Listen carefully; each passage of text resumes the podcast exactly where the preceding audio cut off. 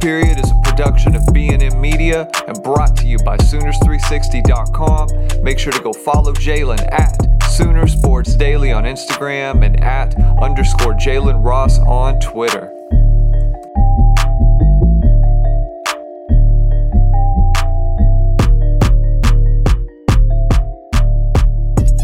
All right, ladies and gentlemen, welcome back to the Blitz Period. And this is Jalen Ross.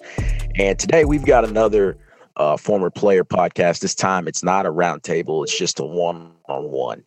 And um, I think you guys will like this one. It's a pretty special one. Uh, we've got a man here who some may consider blood, also known as family. And uh, he's a legend in the town of Moore, Oklahoma. Although he's not from Moore, Oklahoma, he's got a lot of fans all over this place a former walk on at the University of Oklahoma, contributed a ton to some of those teams under Lincoln Riley, and an Allen Eagle legend and a current wide receiver for the New Orleans Breakers and the USFL. Everybody, welcome in our guest, Lee Morris, aka TD Lee. TD Lee, let everybody know how you're doing today. I'm doing good, doing good. Thank you for having me on. Yeah, of course, of course. So, um, first off, we we gotta we gotta ask. We we've asked this question with uh, former players on in the past, and really just all the interviews we've done on the show. We've asked this question uh, mainly. We got to start off with asking uh, what you thought about the 2022 season. We know you you were at the home games this year. You you saw some of them up close. Uh, you know, obviously you bring in a whole, a whole new uh, staff and and things like that. You you already know the whole nine yards, that whole situation. But a team ends up going six and seven. Obviously not ideal. What what were your thoughts on this season just as a whole? And then after that, uh, where do you think this program is heading under the head man in charge and Brent Venables?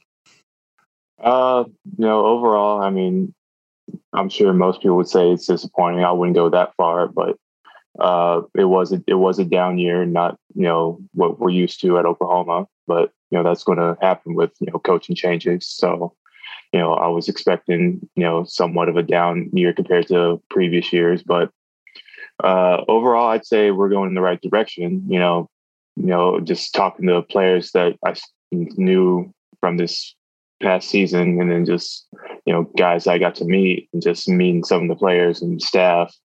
You know, they're they're moving in the right direction. You know, Coach Coach Venables is has a plan for them, and uh, I think it's going to take a big leap forward in year two. Yeah, and, that, and that's a big thing that we've we've been talking about a lot. Uh, and I like this. I mean, you you've got the same answer as many of the people that have came on this show, and they aren't just sunshine pumpers. I mean, these are guys that have been through the grind and stuff and understand uh, what it all takes to to get to the top. So um, we're going to take a little bit of a dive back and uh, talk about your process to Oklahoma. You walked on, as I mentioned, uh, you played your high school ball at a really good school in Allen, Texas. You were a teammate with Kyler Murray, which it's talked about a ton. And you had a few scholarship offers coming out of high school, but you ended up ultimately choosing Oklahoma. So um, I don't think a lot of people really know this, but like our family history at Oklahoma is insane. Uh, and yeah. I mean, it still runs deep to this day and uh, I, you know, I would understand why you made that decision. But for those that wouldn't quite get it, why did you just choose to walk on at Oklahoma?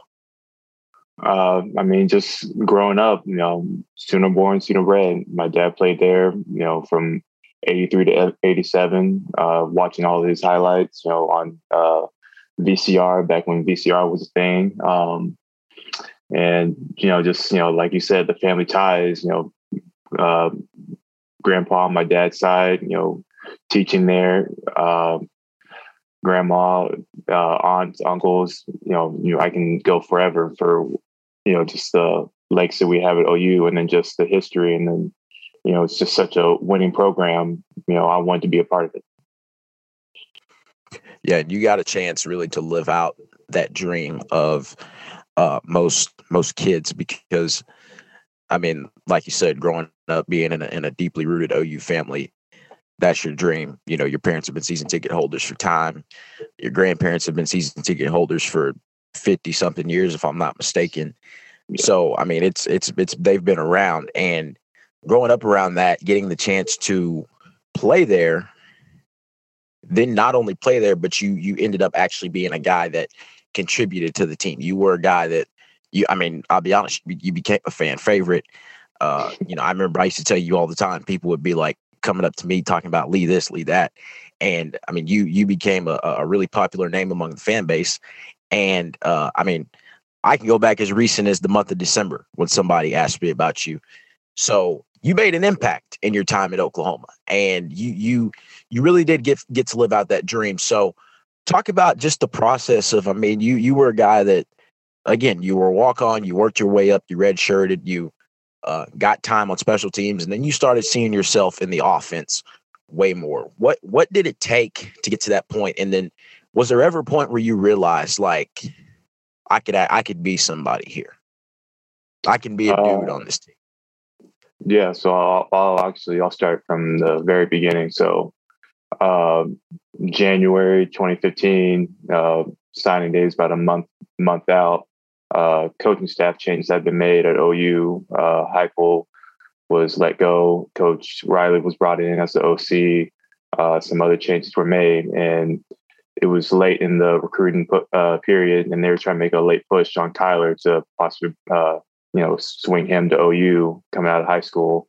And our OC at the time at Allen High School, Jeff Fleener, um, say, uh, showed them my film just because you know they they were there, and I told him I wanted to be at OU, you know, from the beginning, and they they loved what they saw. They you know they told me you know if, if it wasn't so late in the recruiting process, you know if you were a junior, we'd be offering you a scholarship right now. But you know they already had, I believe, I think all 25 scholarship slots filled. So they offered me a preferred walk on opportunity, and I took it. Obviously, any chance I could get to go to OU, I was going to take it. So I, I leaped on that opportunity as soon as they offered it to me. Um, then going into the 2015 season, I would say, uh, like most, like most, you know, college athletes, there were some uh, growing pains. You know, I had to adjust, you know, just to being a student athlete, you know, student first and then athlete second. Um, learn how to manage my time in classes and then also, you know, managing what I wanted to focus on, which is, you know, improving and making an impact on the football team. Obviously, I didn't do that my first year. I was redshirted. So I developed um, on scout team. I was going against, you know, Zack, Zack Sanchez, Jordan Thomas, Jordan Evans, uh, Eric Striker. You know, you can, I can go a list, you know, list them all off for you. But, you know, going against those guys every day for I don't know, 15, 16, 17 weeks straight, you know, you, you're going to develop. And uh, it, I definitely took a leap. You know, in 2016, I uh, became a starter on, I want to say, three special teams teams that year and got some uh, limited uh, snaps on offense, you know, throughout the year in 2016. Uh, I would say probably, well, let me back up a little. I would say going into uh, that 2016 season, as I'm going through these growing pains, I had uh, issues academically at first. Um, and the, there was a meeting I had with my academic advisor, and I don't know if she meant to tell me that or not, but um, I was on the brink of possibly, you know, being ineligible. But you know, I've made some uh, degree changes and did what I had to do in order to stay eligible and uh, make sure I also got my degree. But while she mentioned in that meeting that the coaches really, you know, had faith in me that I could be something, you know, special. I don't know if that's what they told her directly or she, you know, paraphrased, but that's all I needed to, you know, just keep pushing and make sure I was eligible with my grades and then just keep grinding out, you know, throughout the off season going into 2016. And sure enough, it uh, started the show that year. As I said, you know, starting on three or four special teams, uh, having limited snaps. Um, and then 2017 was uh, an even bigger leap, uh, starting to play more on offense, scoring against Ohio State. And then 2018 was obviously the big year when I earned my scholarship and was uh, basically a uh, huge piece in the offense.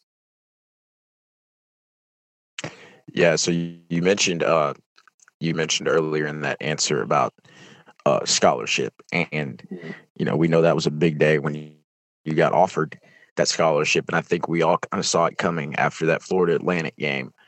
Um, it was kind of funny because I know when you blocked that punt, I didn't know it was you that blocked the punt, and I was in I was in the crowd.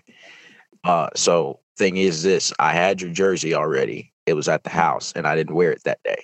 That was the only time that season I didn't wear it. One of your biggest games, I didn't wear it. So I'm sitting up there in the stands, and you block the punt, and I'm like, oh yeah, okay, cool, block punt. Then I look on the video board and I see 84. I'm like, holy crap, that's that's Lee. And like I, I lost my mind. So getting back to the house later that day, that's mm-hmm. the only thing everybody's talking about. Lee, Lee's about to get a scholarship. Lee about to get a scholarship. They're on the news. They're talking about it. You were getting interviewed about it and stuff like that. Uh, we're all over Twitter looking at what Lincoln Riley's saying after the game about you. Uh, Mhm. And and so um, shout out shout out to Mark. Me and Mark were talking about this too. Uh, we were talking about the whole scholarship thing. So that week, I believe it was the week after the UCLA game, is when it happened, and uh, it was in practice. It was on social media. So did you know, like after that Florida Atlantic game, did you kind of have a feeling that, like, yeah, it's it's coming any moment. At any moment, it could happen. Yeah, I, I believed it was going to happen. It was um, to clarify, it was leading up to the UCLA game. So because we played Florida Atlantic first and then UCLA next, so it was that I want to say that Monday practice. Uh, at the very end, Coach Riley announced I was on scholarship.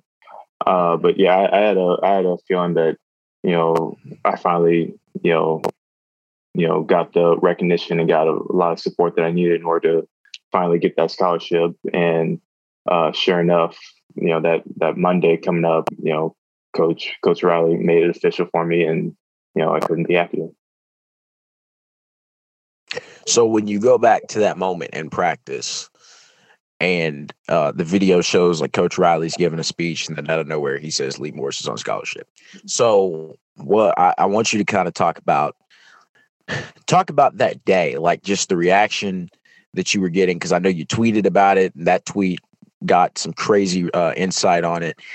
Uh, and then what's your because I mean I know you said that you were expecting it, but like you're you just ended practice, you're sitting there listening to him, him talk, and then out of nowhere he says you're on scholarship. Like what's going through your body at that moment when you hear those words? Uh, a lot of relief, but also you know just you know determination to keep pushing and you know make sure you know for myself and then also everyone else that I deserve that scholarship and you know uh, earn that scholarship. Um, you know, I just it, it was a it was a lot that was just going on. I, I obviously, you know, just I, I had all my teammates, you know, jumping me, surrounding me, slapping me on the head, you know, congratulating me.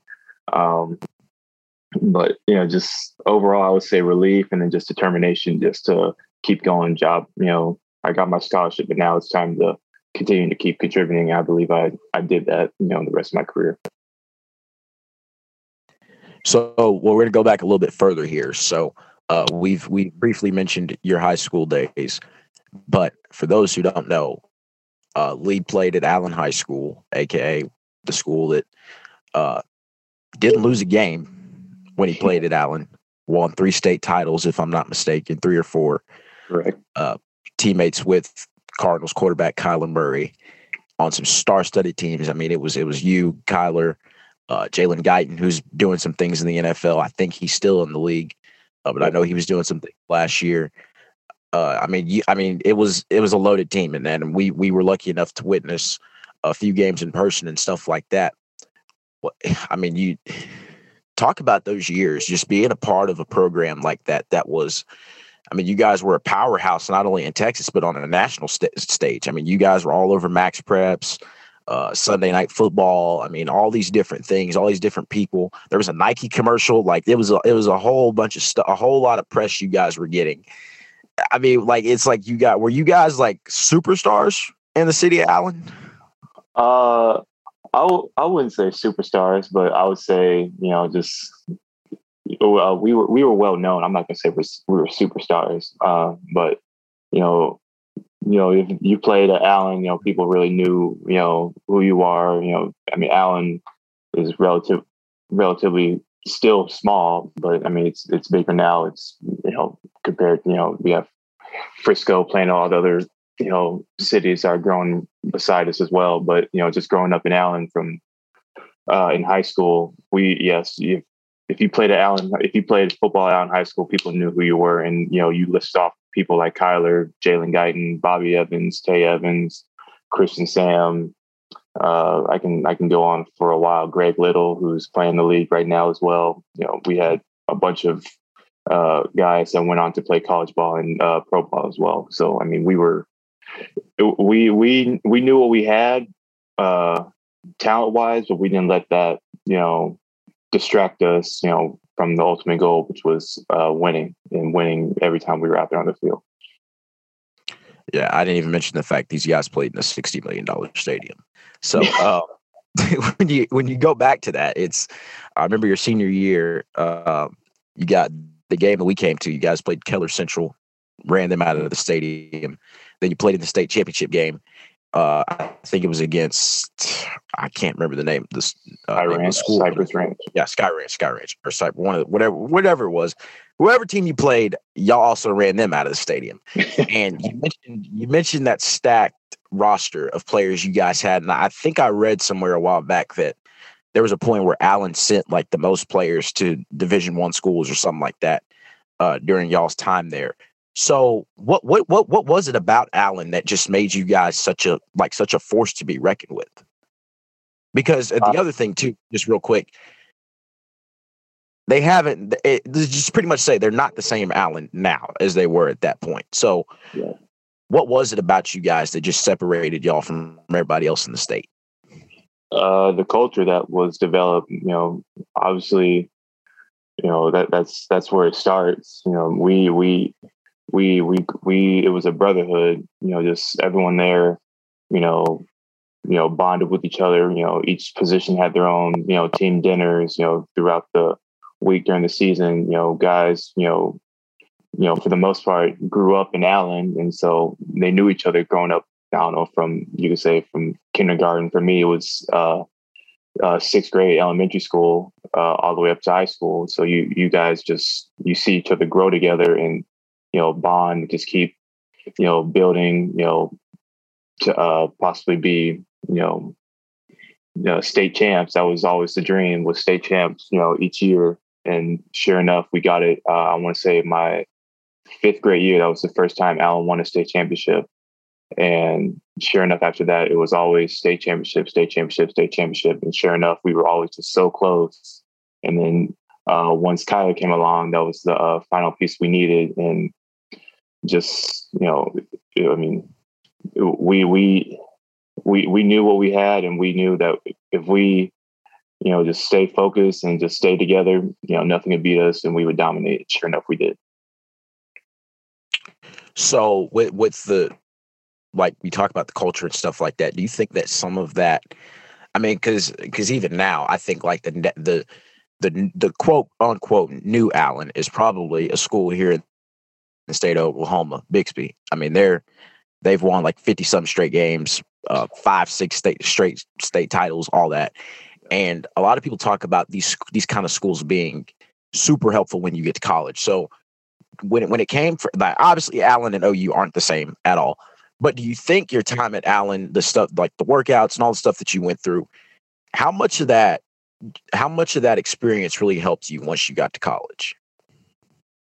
it definitely helped out a lot. Just, I mean, uh, from you know, from weight room to you know, just expectations that were you know set set on us, you know, from the beginning to you know, you know, meet how meetings are handled, how practice is handled. All of it was you know as close as you can really get to uh, you know a division, a high Division one program. You know, we there you I had a coach um, in high school mention that you know we we're getting you know you know coaching that many people won't even see until college if they get to college. You know, there's guys that went into college who didn't know how to you know power clean or hang clean. You know, that's a exercise that you do while you're weightlifting, which is very you know, specific for explosiveness and yeah, and you know, back squat, you know, just plenty of. He lists off a bunch of different things that you know we're doing at Allen that we'll be prepared for if from when we go to college and and sure enough showed. I'm, I'm my first my first workout with uh at OU with Schmitty. Um, I could tell just you know going through. I think it was back squat at the time. You know he was you know relatively relatively impressed with how much weight I was moving at such a young age during my uh first workout. And sure enough, you know I just thought back to that coach mentioning you know how prepared we were going to be for uh, college ball. Yeah, so we're gonna we're fast forward a little bit to uh or going back to your time at Oklahoma. Mm-hmm. So uh you you had your first touchdown in 2017 against uh UTEP, and yep. conveniently enough, Kyler Murray threw the pass. uh, and then the next week, and I'll ask this in the next question, but the next week you caught a touchdown in Columbus against Ohio State in that big win. So uh backtracking to UTEP, you score that first touchdown. I mean, what like I did all that talk of you like reminiscing on being an OU guy growing up, and you get the chance to play there, but you catch your first touchdown at Owen Field. Mm. I mean, like, what could you, what what can you possibly be thinking in that moment? Uh, do not get a personal foul for celebrating too much, and luckily I didn't. I, I just I just celebrated with my teammates. Um, you know, I was, you know, trying to stay calm, but also, you know, enjoy that moment because, you know, obviously, you know, scoring anyone who plays football, scoring your first touchdown is always a special moment. And, you know, I just, the only thing I wish was that it was in the other end zone, you know, in front of my parents. But luckily enough, later on, I was able to score a couple in front of them. Yeah. So then we we go to the touchdown in Columbus, and uh, that win. I mean, that's that's like like the win that really defines uh, I mean, you can call it what it is now, but it really defines uh, Coach Riley's era at Oklahoma. That was like his big game, only in his second game, too. And that was really his signature win. Uh, you went up there and handled business. You had a touchdown in that game. I mean, you had it, it was Saturday night, it's prime time. You got Kirk Herbstreit on the call and all that. That has to be a moment, especially in one of like the most historic venues in football, in the horseshoe. I mean, so many people have, have scored touchdowns in that in those end zones, and you get a chance to do that. Uh, I'm I remember I'm not gonna say what he said, but I remember Reese also talking about that night after the game too, and uh, he was telling a whole bunch of stories. But um, you get an opportunity in that game to go and put up six points. I mean, is is is it like that same feeling of like it was was that kind of like okay, I'm really here now? Um, I would I would say, well, in, in that moment, right there in that moment, all, all I all I noticed was just the silence and then just like the faint cheering in the upper section that you can hear from OU fans. That that's the one moment that's going to stick with me for forever in that moment from scoring that touchdown. But obviously later on, you know, after, you know, getting the job done and winning the game, you know, obviously believe that, you know, all right, I've, you know, I've made my made identity for myself, and that could be a big contributor for the team. So you you had this um, there was this motto when it came to you when you were in Oklahoma that was all he does is make plays. And well, really, it was all he does is score touchdowns. But uh, then it got to be all he does is make plays. And I remember the OU football account tweeting out one time you caught a pass, and they were like, Lee Morris finally caught a pass that wasn't a touchdown. And that was a whole thing. Now, an insane stat is you averaged 20 yards a catch in your career at Oklahoma. Do you have a favorite play? Be it can be it can even be the block punts or special teams play. Maybe you knock somebody out or something like that. I mean, just what what was your favorite play at Oklahoma that you made? Uh, favorite play. Uh, it'd be easy to say the Ohio State game, um, the touchdown at Ohio State, but I'll have to go with uh, the touchdown against FAU. Uh, I think that was my longest touchdown at OU, and then that was obviously my uh, first one of that season, and that uh, also helped lead to the scholarship uh, later on that later on that week. and just that moment, you know, I I can remember it to this day. You know, whenever I see like the highlights, uh, you can see it like fairly in the background. You can see my dad's shoes because he literally ran down from his seat about eight, 10, eight, 10 rows up all the way down to the gate that well, they've made renovations, but back then there was a gate that laid that leads right onto the field. And you can see his black shoes. And I knew it was him. And that that moment that moment's always just gonna be special for me. And then also just, you know, celebrate with Kyler and Bobby. I have a photo that's saved in my phone of me and Bobby and Bobby's, you know, embracing me, screaming at me, you know, just just telling telling me how much he's happy for me at that moment. Uh, that is a special photo uh, for me that I always keep in my phone. And so, even with those plays, you played in a lot of big games. We talked about Ohio State. You played in uh, a few playoff games, uh, two games we won't we won't even talk about. But um, you you played in some big games. Uh, what was your what was your favorite game that you played in? Oh, favorite game. Uh, one. Oh, there's there's too many to think of. I mean, I could I mean, each one there's plenty that were like special. I mean, 2016 when we beat Oklahoma State, I, I didn't even do. I didn't. I mean, I was special teams. I, I was so obviously my name's not gonna be called a lot, but just I mean, I was on special teams a lot. Uh, that that game, um, and just that that atmosphere winning a Big 12 championship in you know on Owen Field. You know, just the weather. It wasn't the best weather. It was a little rainy, if I remember. Um, you know, just the whole environment just was absolutely wild. Um, I could go Ohio State again. I could go uh, being Texas in 2018 uh, for the Big 12 championship. That's probably my favorite. I'll I'll, just, I'll settle with that one. That one's probably my favorite, just because you know we had to get revenge against OU Texas that year, and mm-hmm. sure enough, it was for a uh, Big 12 championship and also a, a uh, spot in the playoffs. So I lied. I, I said we weren't going to mention the game, but I actually have to because you are the first player that played in that dreadful game uh, that's been on here. So uh, if y'all don't know what I'm talking about, I'm talking about the Rose Bowl. And that game still gives me nightmares to this day. Anytime I see a highlight or a picture, I turn away because, I mean, that they can't see you, but I can see it in your face too right now. It's like they we were this close to going to the national championship and it didn't happen. So I need to know like what was what's the team feeling like? Like Sony Michel turns that corner, he scores, game's over. Everybody's on the field, then you go into the locker room. What's what's like the vibe among the team at that point?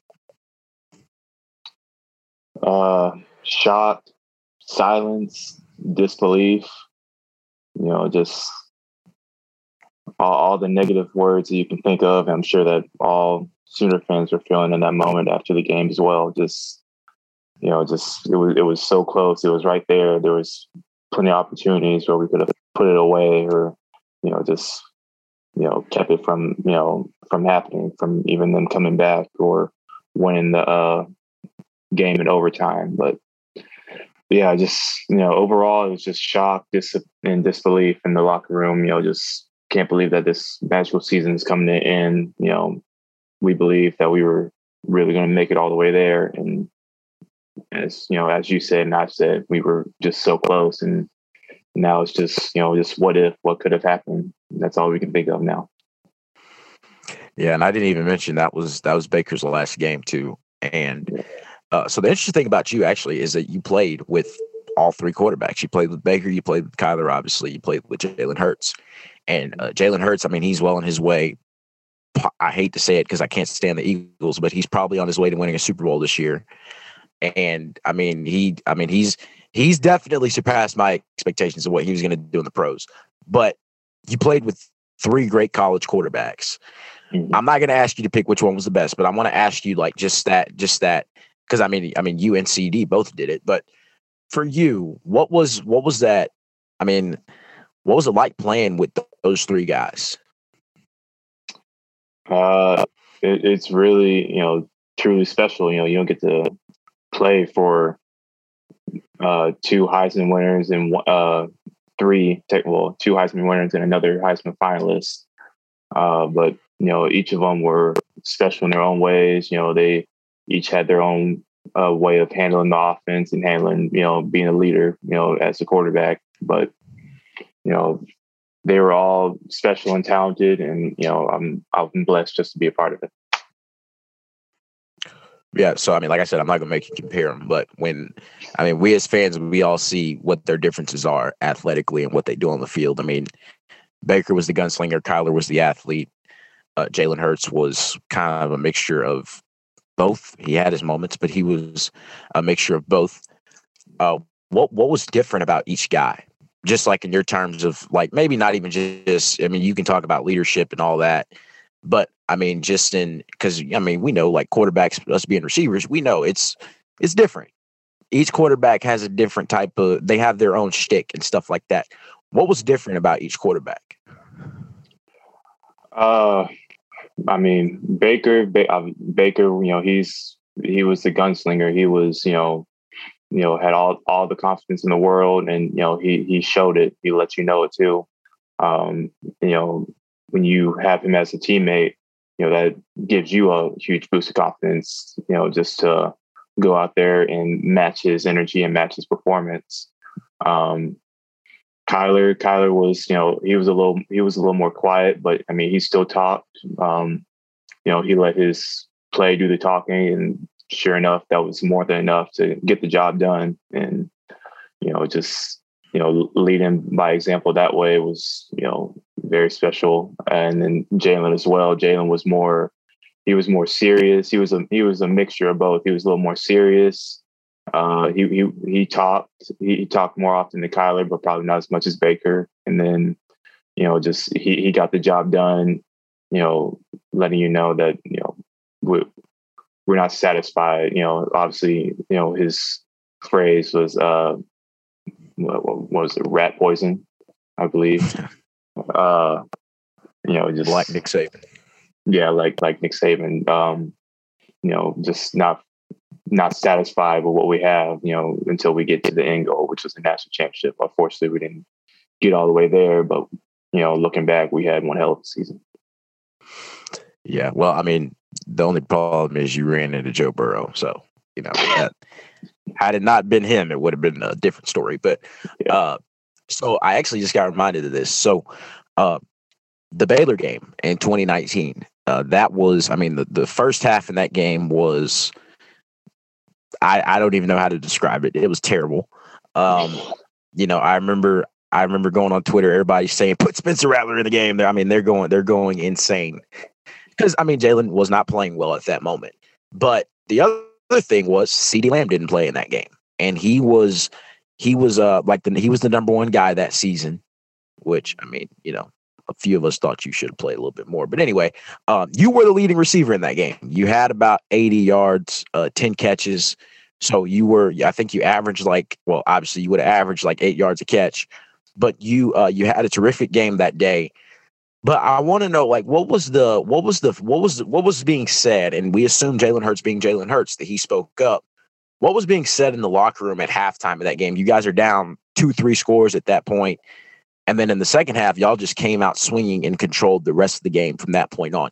What was what was said in the locker room? Um, I mean, it's been so long now, I can't remember word for word, but I mean, to summarize, I mean, just you know, I mean, it's not, it's not, it's not that uh, impossible for us to, you know, come back from this game, you know, with the firepower we have and the talent we have. Um, you know, it just takes, you know, just drive at a time. And sure enough, you know, that's all it did. Just, you know, it took all three sides of the ball, offense, defense, special teams, you know, uh, Piedmont punching the ball out.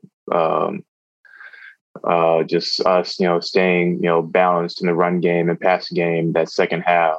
Um, uh, special teams covering down, covering down, you know, giving us good field position or putting them in bad field position. Just all those little things was what needed to happen. And sure enough, we did it. And sure enough, before you look up, you know, the game's tied and, you know, Baylor's panicking and we're sitting over there knowing that we have all the momentum in the world.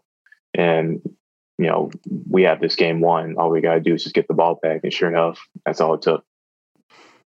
Yeah, that, I mean, that's honestly one of the best game, better games we've seen in a long time, uh, and especially defensively. But um, so I'm not going to ask you to talk about the whole Riley situation, but I want to know again. You are the first player on here that played for him, so what was what was it like playing in his offense? I mean, it was because uh, I mean, y'all y'all essentially really both got here at the same time, even though you came a little bit after. Y'all both came in 2015. Uh, he brought in a whole new offense. Uh, that was Baker Mayfield's first year starting. But what can you talk about, like the Lincoln Riley system, uh, playing in it? You know, what were like his his go tos and things like that. Uh, I mean, we can be here all day for that. But uh, just to su- sum it up, probably just like I would say in one word was creative. You know, if I had to give another word, explosive. You know, fun. You know, just you know, there there was so much that so much that we had in that offense. You know, just so, all these different personnel, all different you know formations and schemes. You know, to get certain people open and you know get certain matchups that we needed and you know certain you know looks that we needed in order to run certain plays. You know, just the way he was able to do it. I, will never forget uh, Coach Beamer talking to Coach Beamer during one time during a practice, and he was telling us kind of like how Coach Riley is in meetings with just the coaches, and you know he's trying to you know let them know he's not crazy, but he's like writing out these certain plays, and you know Coach Beamer's looking at him like, yeah, that'll work perfectly, and I'm just sitting there laughing, and sure enough. I can't remember which exact play it was, but later on that season we ran it and it worked to perfection. And it's just it's just little things like that that you know make Coach Coach Riley special. You know he, and that's why he's you know obviously you know being one of the best offensive play callers in you know college football. So you know I just I'm I'm blessed to be you know a part of that when I was. And so I mean the, the thing with that, like looking on it now, uh, number one thing I hear about Jeff Lebby's offense now is that it's a little bit harder to learn. It's a lot, like it's a lot, but it's like the language and all that stuff is really difficult. Uh, I've seen bits and pieces of it behind the scenes. But was was Coach Riley's system? I don't want to say easy because no uh, system should be easy to run if you know what you're doing. But was it was it a little bit more simple to learn? Like you you were able to gravitate or you were able to understand what you were looking at like that.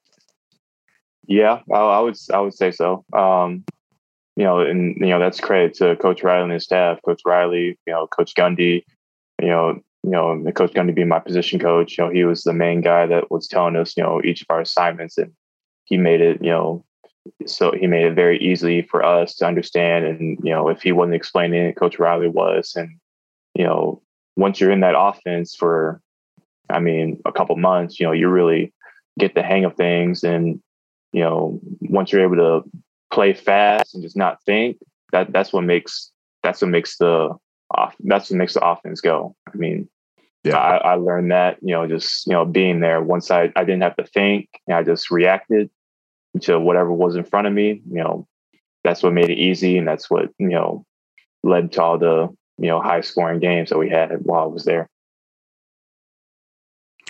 Yeah. So just taking this back one more time. So I would assume that Coach Gundy recruited you, right? Yes, Coach Gundy and Coach Riley were the two that came to my uh, high school uh, in January 2015. Okay, so this isn't a question, but it's just it's just kind of wild that like Coach Gundy recruited you, and he also recruited my dad. And now, unfortunately, I'm not going to get the opportunity to be recruited by him, but that would have been pretty awesome. But uh, one of the things I noticed about Coach Riley as well was you see most of these offensive coordinators, they have these big like lunch menus that they carry around when they call plays.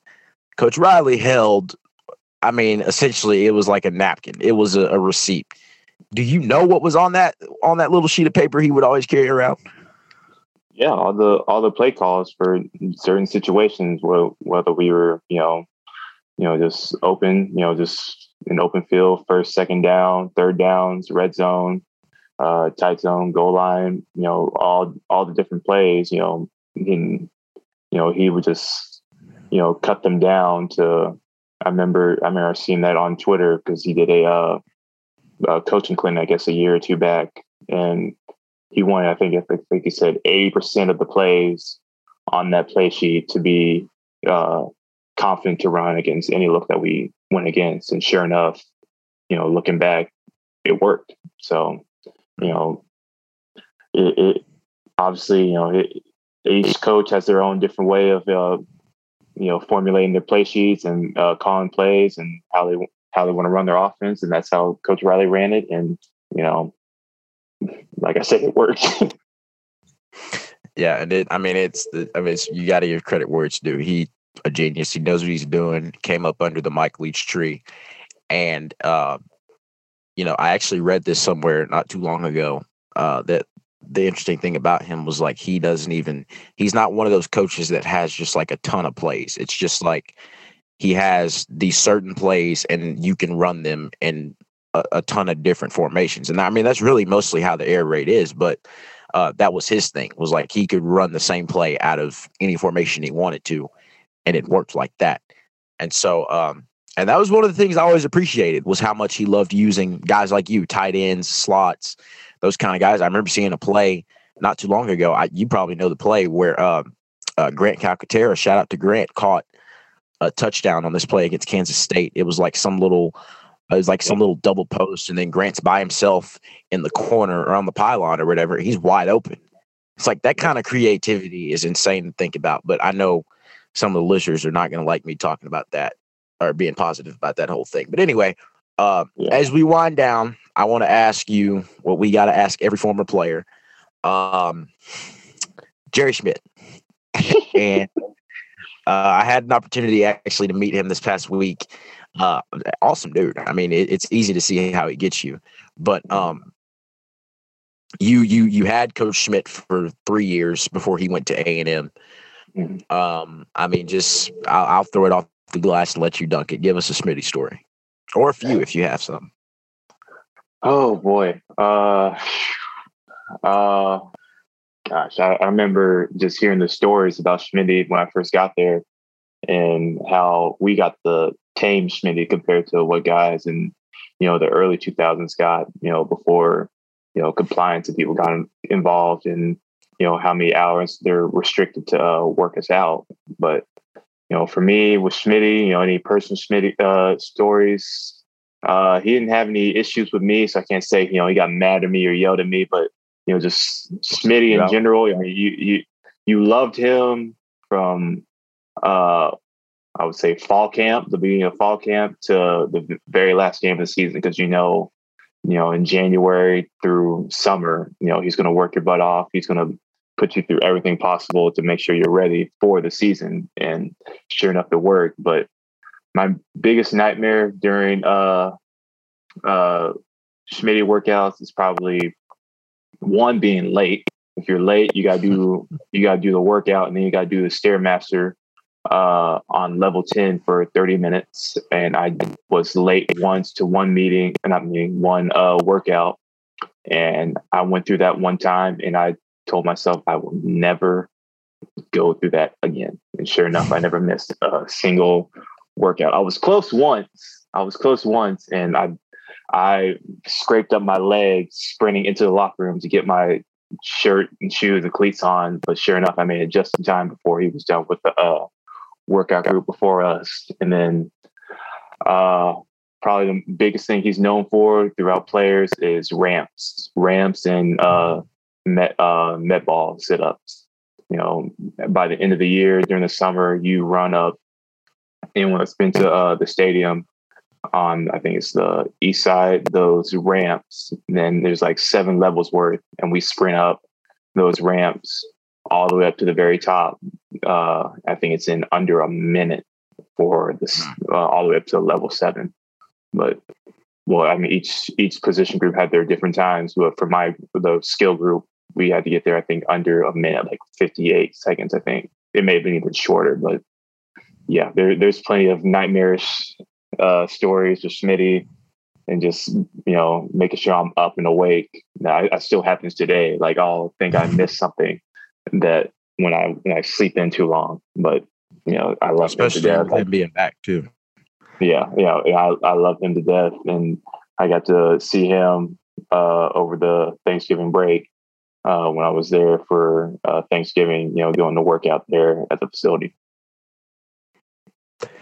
Yeah, and it's it's it's kind of funny because uh, your freshman year in 2015, that was the last season that the South End Zone existed the way it used to, where it was like a mountain, and it was a trial for fans to even get up there. So I can only imagine what it was like for the players having to run it while being timed.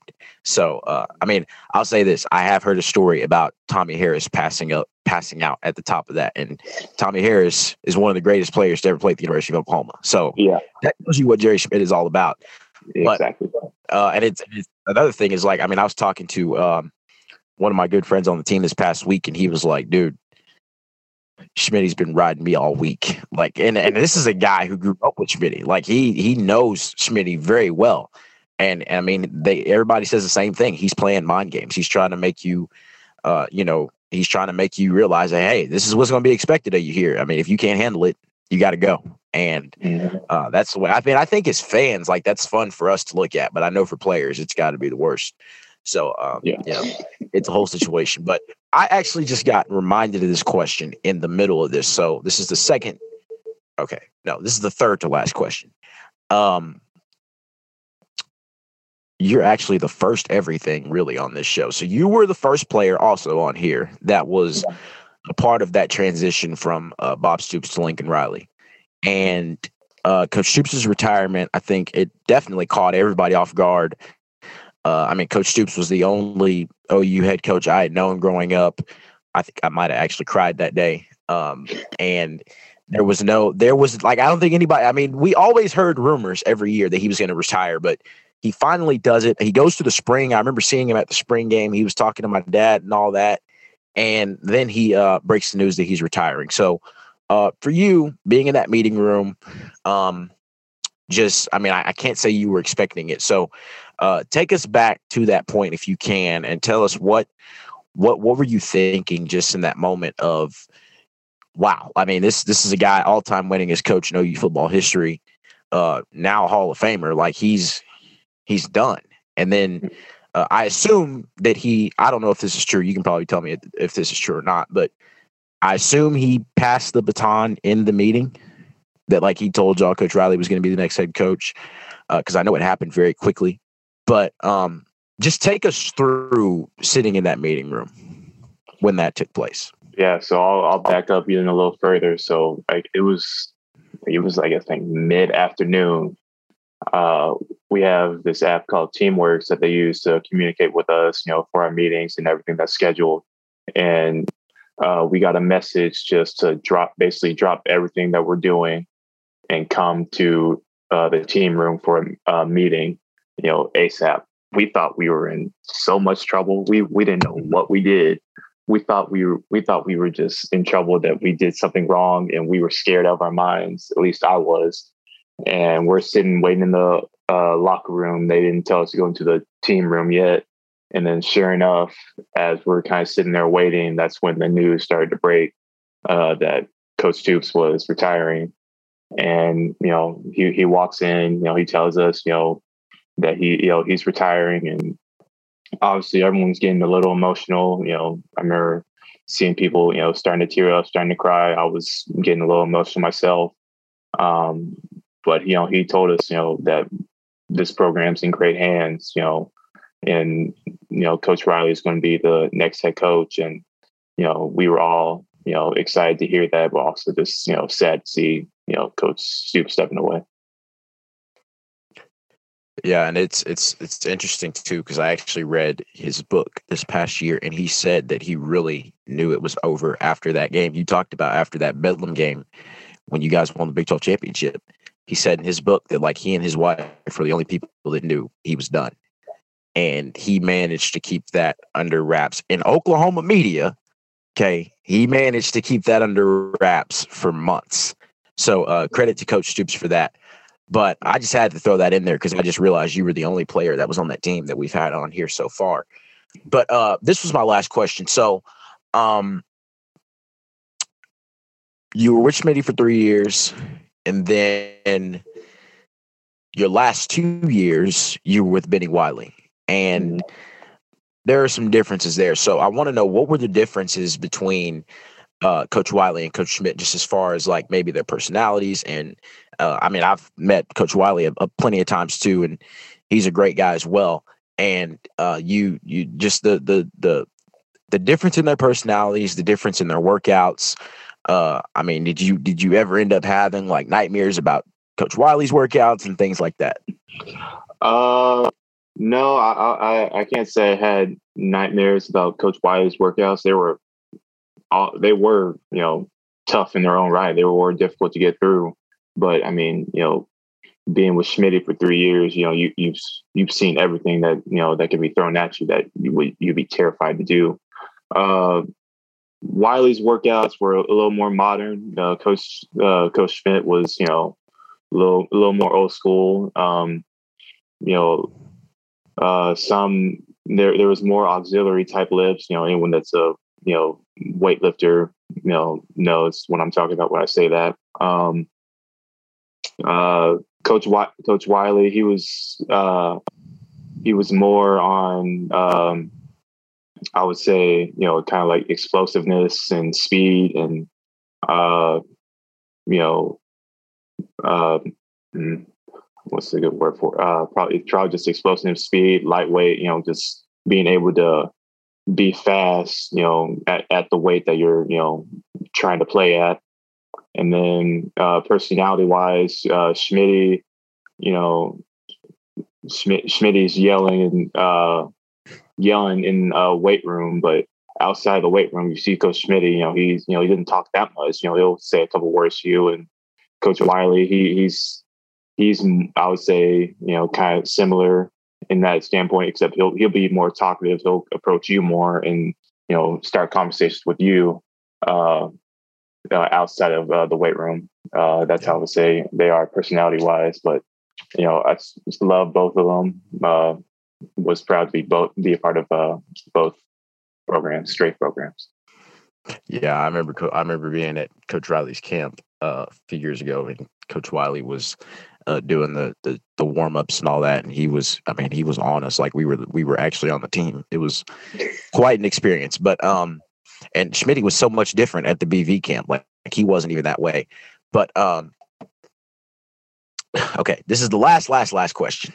So the main thing I get asked when it comes to you is every time somebody asks about you, they always say, "So is he still trying to go to the league?" So as I mentioned earlier, you're currently uh, in the USFL which made me think of another question. But anyway, you're currently in the USFL with the Breakers.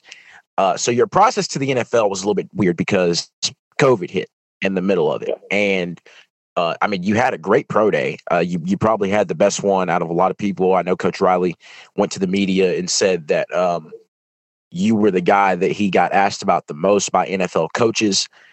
But uh, I think I remember you telling me like you had a workout that week that the the the lockdown really came into effect. And I believe it was with our beloved Dallas Cowboys. But uh, you had workouts coming up, the draft, and all that stuff. Um, talk about going through that entire process. Like, what was what was just that entire, just that whole experience like? Uh, I mean, I, I would say like for most people, you know, when COVID hit, you know, you, you really didn't know what to do. This was new. You're being told, you know, kind of just like to stay indoors, you know, you know, just, you know, mask up, stay isolated, try not to, you know, keep your distance, social distance from people. But yeah, like you, like you mentioned, I, I was supposed to have a uh, workout. It was, uh, I forgot what exactly it was called, but it was basically like guys within, I don't know, I think it's 200 miles that live that lived in that area you know, that were draft prospects. If you grew up in that area or you were a resident there, they could uh, invite you out to have workouts, and that was supposed to happen that week. But that's when uh, COVID and everything hit, um, and then obviously that kind of messed up the whole draft process because now all they had to go off of was you know my pro day look and then you know film. So I mean that's a very limited uh, process to go off of. Couldn't go through any you know personal private workouts at teams' facilities. You know, go through you know one-on-one interviews with teams just so they can get to know me better. Um, so obviously that was a bummer, but you know I took it in stride and you know just kept kept going with it. Um, uh, unfortunately, I didn't get drafted, but you know teams were interested. There was a uh, uh, a mix up. I'll I'll just say that it was a mix up for uh, uh, two teams, well, for one team that I was supposed to sign with, and there was a mix up. And with COVID and everything, everyone was trying to handle uh, their roster sizes because you can only have 90, I believe it's 90 people on your, uh, I guess, out of season roster. And they had oversigned uh, due to COVID because everyone is, you know, in their own respective homes. GMs are in their respective states, not even at their uh, team facilities. And so they oversigned. And I was one of those people that had to be let go. And I kind of was uh, left and went from there. Had some workouts. Um, uh, and then now I'm in the USFL.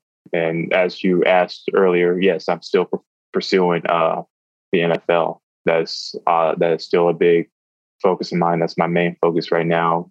Uh, still preparing for the USFL right now to have a big season to put on uh, good film offensively and special teams again to uh, uh, get a you know my flyer taken you know my NFL team next fall. Yeah, um, I mean I know they aren't, but uh, Jerry Jones, Will McClay, if y'all are listening to this episode, and Lord knows we need another wide receiver. Do what you guys need to do. Anyway, um, so just real quick, so the Breakers. Uh, so a lot of people that if you haven't paid attention to the USFL, uh, they played all their games in one stadium in Birmingham.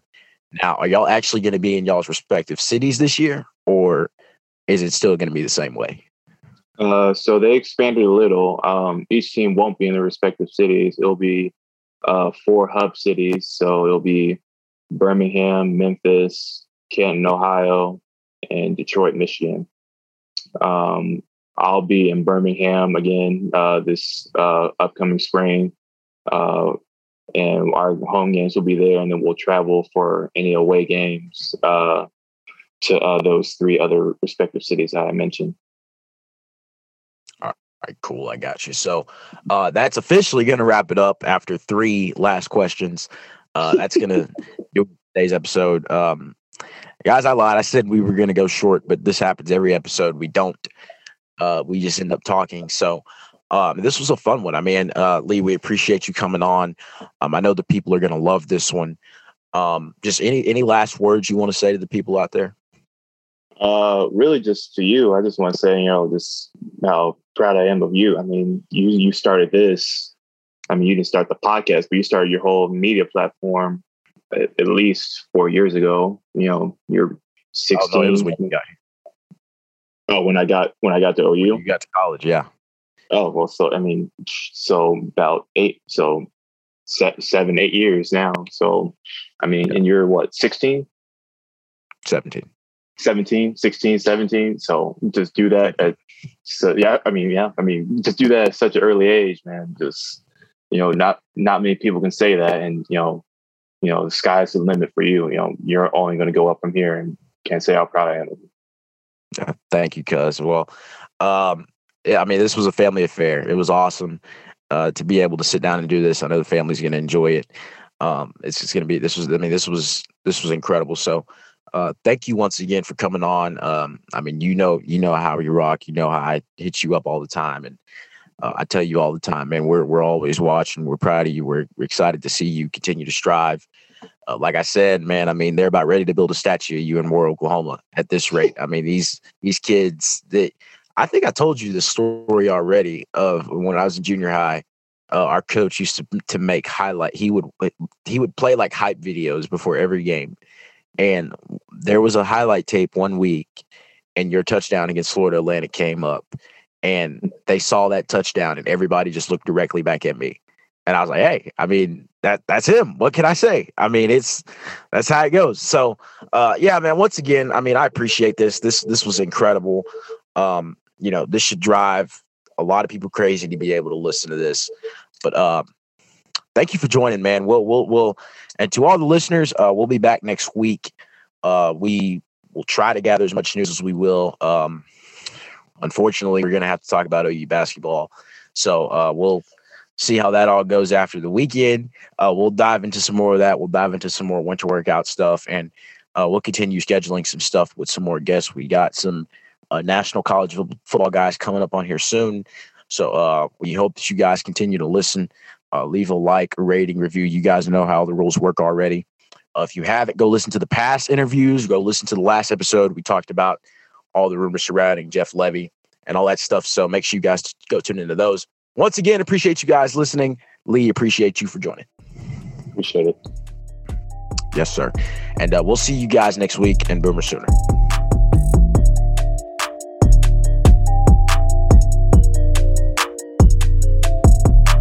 The Blitz Period with Jalen Ross is brought to you by Sooners360.com.